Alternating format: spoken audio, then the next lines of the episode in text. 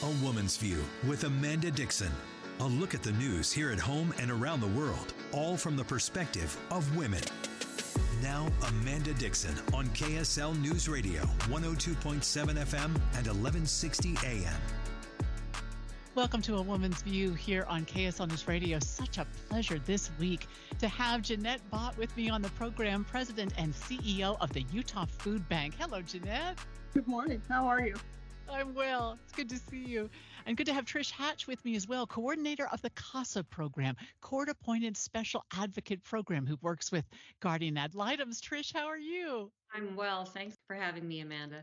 It's so good to see you and to see Jeanetta Williams, who is the president of the Salt Lake branch of the NAACP and NAACP Tri State Conference. It's good to see you, Jeanetta. And you as well, Amanda. Oh, what a what a wonderful group to have today.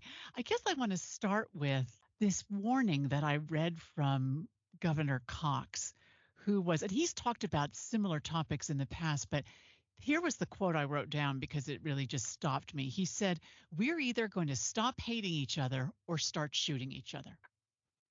And in light of so many shootings as of late, I, I, I thought more about the connection between hate and gun violence and I see where he where he's going and there seems to be wisdom in that that maybe we're not actively working on not hating or actively working on loving enough to counteract what we're seeing in gun violence. I don't know. Trish, may I start with you on this? What what comes to mind? Oh gosh, I I love I love this uh, topic, and it's just been so fascinating. I think there are quite a few uh, leaders who are now recognizing the need to bring together the different political parties, take the political party out of church. David Brooks has a new book out on um, just creating a moral fabric. We creating moral fiber. We don't have that anymore. David Brooks goes through from 1945 on how the moral fiber of our society sort of frayed and left us where we are now. Fascinating, but it's very much in line with what Governor Cox is saying. I don't want to be negative Nelly, but I see Governor Cox's will and his purpose, and he's a terrific governor.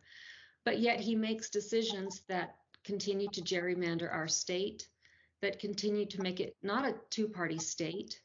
So it's wonderful to disagree better, but there has to be compromises. Just can't we just can't talk about our differences and then have them go ahead and do what they want to do. You know, women's rights over their own body, that's another issue I have. So it feels slightly disingenuous, but I like the sentiment. Mm-hmm. Mm-hmm. What do you think, Ginette? You know, it's so interesting to me. We always talk about political parties and opinions, and we all seem to have something to say.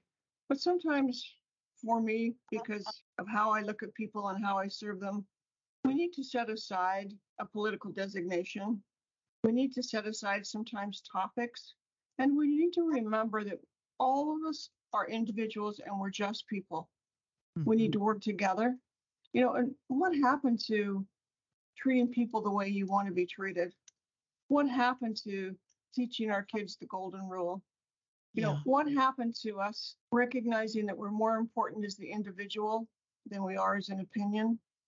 And I see these topics and I see these conversations. We need to respect each other. We need to find that moral fabric again until we can bring that back and start to teach those basic, really simple, basic things in our homes, we're going to continue to have problems that I think are just staggering. I love that you brought that up, Ginette, because working with hunger, hunger knows no political party. There's, I mean, no, you're right. And you, you, to me, it doesn't matter who you are, where you're from, or what you look like, or what you believe in. You know, and I'm so proud of the Utah Food Bank that we've always been so careful not to have any sort of judgment attached to the fact that if you're hungry, we'll feed you. Mm-hmm. And as difficult sometimes as it is to say we try to be neutral, that's exactly what we try to be because we believe that everybody is deserving of that basic need. But what do you think, Jeanetta, when you look at this? What I'm seeing is that uh, years ago, in fact, over 30 years ago, the NAACP, we had a theme and it was called Stop the Hate, Start the Love. And I still have that banner because it is so true that we need to you know, start loving more and and treat everybody with kindness and treat everybody with dignity. Uh, because and respect as well because uh, it goes a long way. We are a lot better, yes, than we were, you know, many years ago. But you know, we've had so many of our rights taken away from us. So you know, when we look at uh, parts of the Voting Rights Act, a portion of it stripped away, uh, Section Five. Uh, when we look at the women's right to choose, so we're going backward. You know, it just seems like it's an uphill battle in a lot of these cases and we you know we want to continue to work together and i think part of the the reason why i'm looking at it you know different ways is because we we look at gun violence and every time there's a shooting then they'll say well we our prayers and thoughts go out to you well prayers and thoughts are not going to handle gun control mm-hmm. you know we mm-hmm. need to have make sure that we can get uh, gun control under control and we need to make sure that if there's a person that has mental illness and the police have been told about this last person, you know, in Maine. And I can't say maybe nothing was done, but maybe not enough was done mm-hmm. to take that person's guns away, uh, especially knowing his background. So yeah. I, need to just do a better job in in uh, handling gun control and make sure that that we have family members that know you have problems. And this is what happened as well in this case the, the family did go and say, you know, he has some problems. He goes to buy a silencer for that. So what does that tell you? Yeah. Uh, so it, it's incumbent upon family members as well to tell somebody about what's going on and and look at the more of the states that have flag laws. Do you think if Maine had had a red flag law, those people would still be alive? I, I really do. I, I, think that that they may have had a, a little bit more maybe teeth in what they were trying to do. When you look at the red flag laws and saying, okay, who, who am I going to tell?